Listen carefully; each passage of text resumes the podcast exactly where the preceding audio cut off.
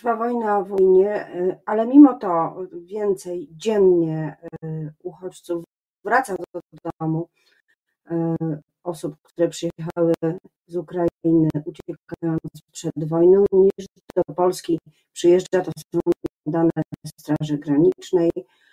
Tak właśnie polski rząd tłumaczy zakończenie wypłacania czterdziestu za jedną noc na uchodźce dla tych Polaków, przyjęli uchodźców pod swój dach. Czy to nie za wcześnie? Szczyt Unii Europejskiej dogadał się za to w sprawie embarga na ropę z Rosji. Zobaczymy, jak to będzie działać w praktyce. No a parlament oczekuje, co powie Ursula von der Leyen o krajach buddyjskich. Z moim Dąbrowska. Dzień dobry. Moim gościem jest posłanka Agnieszka Ścigaj, koło Polskie Sprawy. Dzień dobry, pani poseł. Dzień dobry, witam serdecznie. Zaczęłam swoją wyliczankę tego, co się ostatnio wydarzyło, od decyzji, którą wczoraj ogłosił, a właściwie o której wspomniał w telewizji wiceminister spraw wewnętrznych Paweł Szefernaker, dotyczącą wypłacania zasiłku dla uchodźców. Pan minister jest także pełnomocnikiem rządu do spraw uchodźców z Ukrainy. Jak pani, osoba, która jest praktykiem tego, jak w Polsce wygląda pomoc społeczna i polityka społeczna, ocenia taką decyzję? Jak, jak, jak w pani opinii to wygląda? Czy nie jest za wcześnie na taką decyzję?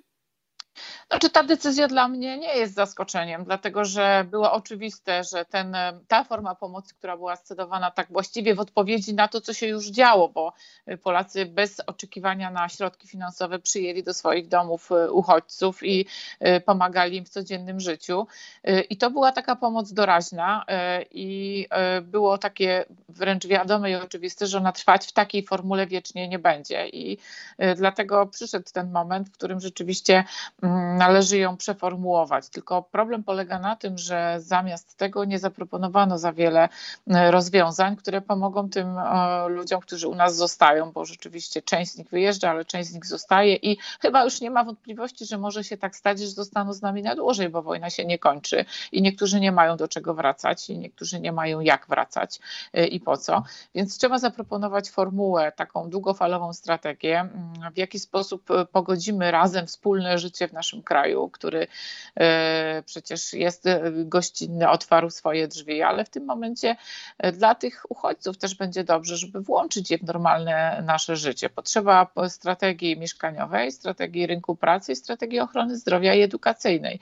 I to powinno być działanie, które, do którego powinno się, planowania tego działania powinno się zaprosić organizacje pozarządowe, samorządy, przedsiębiorców i ponad politycznymi podziałami również polityków, aby wypracować taką strategię.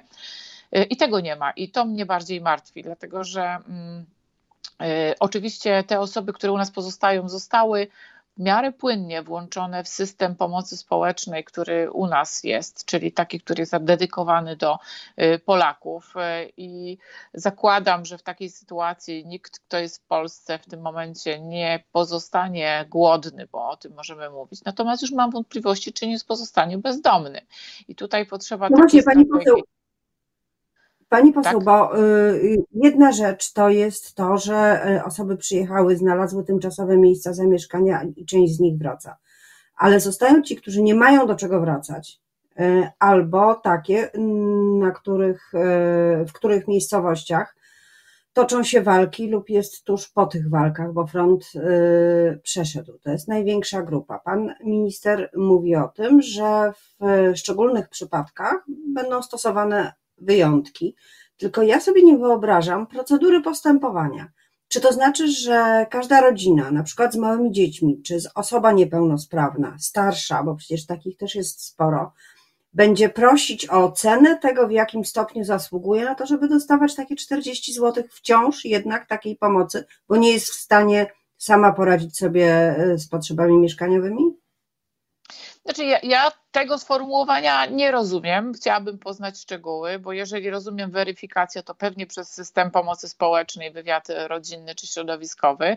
Natomiast wydaje mi się, że w takiej formule, jeżeli ktoś jest w wyjątkowej sytuacji i na przykład jest osobą niepełnosprawną, niesamodzielną, czyli nie, nie potrafiącą funkcjonować samo, no to pomału w zmianach ustaw włączane zostają one w ten system, który jest dla naszych osób. Usługi opiekuńcze, asystent osoby niepełnosprawnej, czy na przykład miejsce w domu pomocy społecznej czy w zakładzie lecznictwa, w różnych formach placówek. Tak to w tej chwili funkcjonuje, ale jak będzie funkcjonować dalej, nie wiem. Może rozumiem, że jeżeli chodzi o kobiety czy osoby zajmujące się dużą liczbą dzieci, bo przecież takie to nas też przybyły, które wzięły pod swoje skrzydła nie tylko swoje dzieci, ale też inne dzieci, no to system, gdzie jest wspomaganie w wychowaniu typu system żłobków, niani, czy miejsc w przedszkolach, a jednocześnie cały czas trzeba mieć w kontekście to, że musimy myśleć o rynku pracy, dlatego że duża część osób, które w tej chwili na przykład nie podejmują pracy, bo mają różne obawy, albo jeszcze są w takiej formule oczekiwania, że coś się zmieni, bo to jest naprawdę bardzo różnie w różnych miejscach wygląda. One po części są gotowe na to, by włączyć się w system, choćby nawet częściowo pracy. Ja tutaj podkreślam bardzo duże niedobory w zakresie usług społecznych na naszym rynku pracy. Pracy i taką dużą gotowość ze strony kobiet ukraińskich. Wystarczy im pomóc się przekwalifikować, trochę nauczyć języka. Do tych niektórych usług nie potrzeba bardzo dobrze umieć języka. Relokować osoby delikatnie, dlatego że to jest, wymaga pewnego systemu w inne obszary, nie tylko w skupiskach w dużych miastach, ale trzeba do tego planowej i świadomej działania rządu, do tego, że to się samo nie zadzieje, bo ci ludzie dalej czują tutaj się jakby na oczekują i potrzeba im pomóc. Ja mówię na własnym przykładzie, kiedy na początku trafiały na małe miejscowości, na nas rodziny i one chciały od razu uciekać, bo one nie myślały, że tu nie ma pracy, domu, mieszkań, możliwości. Okazało się całkiem inaczej, tylko potrzeba było spójnego działania służb i organizacji pozarządowych i do tej pory duża część rodzin w tych miejscowościach, w których ja pracowałam, one po prostu w jakiś sposób się usamodzielniły, z lekką pomocą władz, ale tak jak mówię, taki mechanizm trzeba zastosować w całym kraju i trzeba to świadomie tą polityką kierować. Nie można po prostu uciąć pewnego świadczenia, nie dając nic w zamian w zastępstwie. Pani poseł, inflacja nam przebiła kolejny, kolejny poziom. Szybuje jak orzeł, można powiedzieć, który wybijany jest na naszych monetach. Co to oznacza dla osób najbiedniejszych, niesamodzielnych, starszych, dla tych, którzy korzystają z opieki społecznej? Czy to ma wpływ na poziom życia tych naprawdę najuboższych osób w Polsce? No oczywiście, że tak. My przez ostatnie lata obserwujemy, że wskaźnik ubóstwa zmniejszył się tylko w jednej grupie, jeśli chodzi o dotyczy dzieci. Natomiast jeśli chodzi o osoby starsze i niesamodzielne, to niestety nadal to jest największa grupa osób i wskaźnik ubóstwa w nich jest cały czas bardzo duży. No, rozumiem pewne rekompensaty związane z trzynastką czy czternastką i to nie można mówić, że to jest jakieś dołożenie do czegoś, tylko to jest pewna rekompensata tego, co się traci na inflacji, bo wiemy, że ta inflacja powoduje to, że jeden miesięczny dochód, a chyba teraz to już nawet prawie półtora dochodu naszego, niestety mm, mamy mniej w ciągu roku, więc dołożenie takiego jednorazowego świadczenia jest pewną rekompensatą. Ja ubolewam, że przez tyle lat nikt nie pochylił się nad prawdziwą reformą y, systemu ubezpieczeń społecznych i takie łatki, naklejki, które są takim działaniem y, właściwie reakcyjnym tylko na, na to, co się dzieje, no to niestety nie dają stabilności, a stabilność w przypadku osób starszych, czy niesamodzielnych, czy niepełnosprawnych jest kluczowa do tego, żeby mogły planować swoje życie. Ale no niestety, to bez tego już sobie nie jestem w stanie wyobrazić, że osoby, które mają najniższe emerytury, są w stanie przeżyć w, przy tak dużych cenach w, te, w tej chwili, które mamy.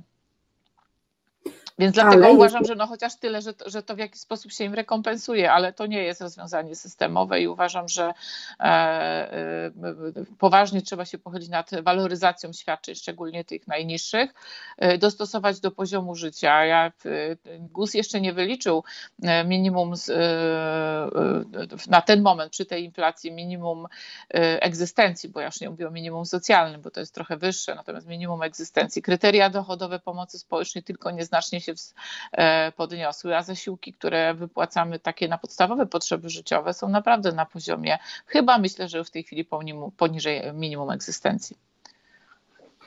Pani poseł, ale jest nadzieja, ponieważ jutro ma przyjechać do Polski w czwartek Ursula von der Leyen, no i ogłosić, że wszystko jest w porządku i Polska otrzyma środki z Krajowego Planu Odbudowy, to może tę sytuację osób najuboższych także będziemy odbudowywać za pomocą środków europejskich. Jeśli nie wprost, to dzięki nim będzie można więcej wydatkować z budżetu. Myśli Pani, że to się wszystko uda?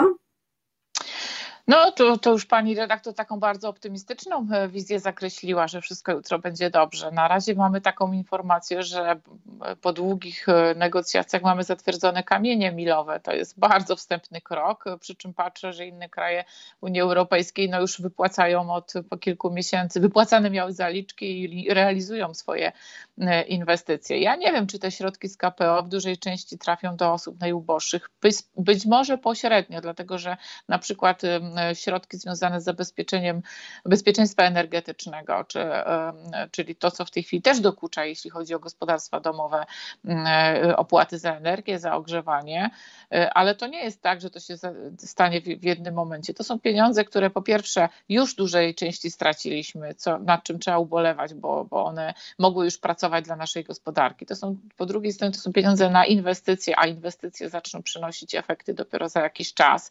Natomiast żyć trzeba tu i teraz i, i, i, i obawiam się, że to, to tak się nie dzieje. Natomiast w pewnym sensie być może inwestycje, ale do tego potrzebne są jeszcze działania krajowe, takie, które pozwolą firmom sprawnie działać i, i taniej produkować i usługi, i towary, czyli bardziej rozwiązać im ręce, a nie nakładać kolejnych kader typu Nowy Ład, tak, który, który się stworzono, to to przystopuje inflację, bo w tej chwili podnoszenie stóp procentowych to jest jedyne narzędzie, w którym widać Narodowy Bank Polski walczy z inflacją, no niestety wiele nic nie zmieni, oprócz tego, że rzeczywiście kredyty pójdą w górę. I teraz mówimy o sytuacji rodzin, w których kredyt wpływa na to, jaki mamy budżet, ale też przyjrzymy na to, że na przykład firmy, które muszą funkcjonować albo przeprowadzać nowe inwestycje, też muszą zaciągać kredyty. One są bardzo drogie i one po prostu zostaną wyliczone w koszty usług, bo tak to się dzieje, więc wydaje mi się, że to raczej przyspieszy inflację, aniżeli ją zatrzyma, że to jakby to jest zbyt małe działanie. Stopy procentowe można było podnosić na samym początku, kiedy inflacja się po, pojawiła, natomiast w tym momencie raczej wydaje mi się, że efekt będzie, jest odwrotny. A środki unijne z całą pewnością przyspieszą inwestycje, które nam są bardzo potrzebne, bo inflację mamy przez to, że w rynku znalazło się bardzo dużo pieniędzy, ale na konsumpcję, a nie inwestycyjnych, czyli takich, które nie, nie odrobią się, tylko w jakiś sposób zostały przejedzone. No ja przepraszam za to słowo, bo tak nie lubię używać, ale żeby to czasem obrazowo pokazać, to pieniądze to tak jak w domu. No, jeżeli zabieramy kre, bierzemy kredyt na wybudowanie domu, to okej, bo ten dom ma wartość i on nam służy, a jeżeli bierzemy kredyt na bieżące działania, bieżące jedzenie, Nie, i to raczej wpadamy w spiralę długów, aniżeli poprawiamy swoją sytuację życiową. No tak, pani poseł, ale ta spirala jest trudna do zatrzymania w roku przedwyborczym, bo pieniądze na konsumpcję, pieniądze na to, żeby chociaż trochę ulżyć gospodarstwu domowemu, no są na wagę politycznego złota, jak mówi premier Morawiecki. I w tej sytuacji perspektywa jest chyba jasna, ta spirala będzie cały czas szła w górę, cały czas będziemy się po niej wspinać, bo z jednej strony inflacja będzie rosła, a z drugiej strony wydatki, transfery socjalne też będą rosły. Czy w tej sytuacji, no. rząd, czy rząd może się w tej sytuacji zdecydować na przyspieszone wybory, bojąc się tego, iż to za daleko pójdzie, czy to już jest odłożone na półkę i wiadomo, że wybory parlamentarne będą w konstytucyjnym terminie? I mnie się wydaje, że tak będzie. Nikomu na tym nie zależy. Paradoksalnie również i opozycji bardzo na tym nie zależy, żeby te wybory się w tej chwili odbyły. No niestety jest to niebezpieczeństwo, które od lat się pojawia, takie populistyczne podejście do wyborów. No jest to w jakiś sposób um, usankcjonowane przez wyborców, tak? No bo tego oczekują wyborcy, że rzeczywiście ktoś im coś tam oferuje i da. No niestety wieloletnia narracja polityczna na tym się opierała. Ale jest rozwiązanie, bo ja też nie chciałabym, żeby wybrzmiało to, że ja jestem przeciwna tym transferom socjalnym w jakiś tam sposób teraz, bo to jest w tej chwili niemożliwe. No nie możemy odciąć ludzi tak jednym ruchem od tego, od podstawowych środków do życia. Natomiast z drugiej strony trzeba zadbać o przedsiębiorczość, o to, żeby przedsiębiorcy, którzy dostarczają różnych nam dóbr i usług, nie podwyższali cen za te dobra i usługi, bo po pierwsze nie będą się bali, że coś się zmieni, jeśli chodzi o ich funkcjonowanie i opodatkowanie na przykład pracy. Po drugie, muszą mieć zagwarantowane to bezpieczeństwo. Po drugie, trzeba pozwolić im na na przykład dobrowolny ZUS, czyli na mniejsze obciążenie tych kosztów pracy. Wprowadzić stabilne finansowanie różnych inwestycji i możliwości kredytowania funkcjonowania. I wtedy jest szansa, że oni tą gospodarkę trochę ruszą, nie będą podciągali cenami, żeby bając się o swoją przyszłość, o przyszłość swoich pracowników, swoich firm i ta inflacja się zatrzyma. Także z jednej strony, no to jest jedyna recepta. Ja przynajmniej taką tutaj w tej chwili widzę. Ja nie wyobrażam sobie, tak jak pani powiedziała, w zbiegu wyborczym, że rząd cofnie się przed jakimikolwiek transferami socjalnymi z jednej strony wyborczo, a z drugiej strony też no, niczego się raczej nie da zabrać obywatelom, jeżeli się raz już dało, bo to, to tak funkcjonuje. Jeżeli się coś daje lekką ręką, trzeba mieć świadomość, że apetyt rośnie w miarę jedzenia. Pani poseł, była pani posłanką Kukiz piętnaście, od dawna już poszła pani własną drogą, ale nie patrzy pani z lekką zazdrością na to, jak Paweł Kukiz świetnie dogadał się z Prawem i Sprawiedliwością. Właściwie już jest pewne, że będzie miał miejsce na listach, przynajmniej on tak twierdzi. Jak pani to ocenia? To czy nie, ja nie patrzę z żadną zazdrością, dlatego że ja mam taką jakąś inną trochę filozofię, jeśli chodzi o politykę. Jakby miejsce na liście dla mnie nie jest priorytetem. Myślę, że dla Pawła Kukiza też nie, jeżeli pamiętamy te nasze ideały i to, o czym walczyliśmy, o co walczyliśmy i przede wszystkim zmianę ordynacji wyborczej, to jakby miejsce na liście nie jest wykładnią. Ja też tak postrzegam swoją pracę, że właściwie um, e, obywatele zaufali mi na, na, na, na pewną kadencję, tak? Ja staram się wywiązać te, z tego, co, jak potrafię najlepiej. Jest mi trudno, dlatego że rzeczywiście nie mając wpływu na rozwiązania, bezpośredniego na rozwiązania prawne, no człowiek trochę taką ma frustrację, że chciałby więcej, słucha ludzi, chciałby zaproponować różne dobre rozwiązania, natomiast no, jest to trudne będąc w opozycji. Paweł Kukiz wybrał taką drogę za cenę swoich postulatów. Mam nadzieję, ja mu naprawdę kibicuję, żeby na przykład sędziowie pokoju wreszcie znaleźli się w porządku prawnym albo inne rozwiązania, które, które gdzieś tam mogę powiedzieć, że też postulat związany z wyrównaniem świadczeń matek na E W K dla opiekujących się dziećmi niepełnosprawnymi. To była taka ustawa, którą ja od samego początku kadencji bardzo mocno walczyłam. No i dzięki temu Paweł Kukiz, że dogadał się, tak jak pani powiedziała, z władzą, no to rozwiązanie udało się wprowadzić i to jakieś czterdzieści tysięcy osób ma przynajmniej z czego żyć opiekujący się osobami niepełnosprawnymi. Więc ja naprawdę nie patrzę z zazdrością, ale też no, rozumiem jego drogę i, i, i przynajmniej te rzeczy, o których wspomniałam, będą czymś dobrym, co zostaną po Kukiz piętnaście. Na koniec pytanie o plan, o polityczny plan prawego centrum, tak mówiąc bardzo potocznie, czyli tej opcji, którą stara się budować P S L, Koalicja Polska, Szymon Hołownia z Polską dwa tysiące pięćdziesiąt, Jarosław Gowin ze swoim porozumieniem. Gdzie jest pani miejsce i grupy skupionej wokół koła parlamentarnego Polskie Sprawy? Wejdziecie w Jest nam blisko do tego, do tych postulatów, po pierwsze, po drugie do takiej dobrej rozmowy z tymi ugrupowaniami, bez emocji, bez takiego dzielenia na prawo, lewo, z dużą dozą rozsądku w każdej dy, dy, jakby merytorycznej dyskusji. Także my się na pewno dobrze dogadujemy. Jak będzie wyglądać kształt tej współpracy, jeśli chodzi o wybory, to jeszcze jest daleko przed nami. Właściwie widać, że te rozmowy raz są w jedną stronę, raz w drugą stronę. Jeśli chodzi o ugrupowanie Szymona Hołowni, to, to też jakby nie, nie ma jakiegoś wyraźnego określenia. No widzimy i słyszymy nawoływania pana Donalda Tuska do tego, żeby jednak opozycja poszła na jedną listę. Nie widziałam i nie usłyszałam wyraźnego zaprzeczenia z każdej strony, żeby tak nie było. Więc my się przyglądamy i, i, i z całą pewnością prowadzimy rozmowy.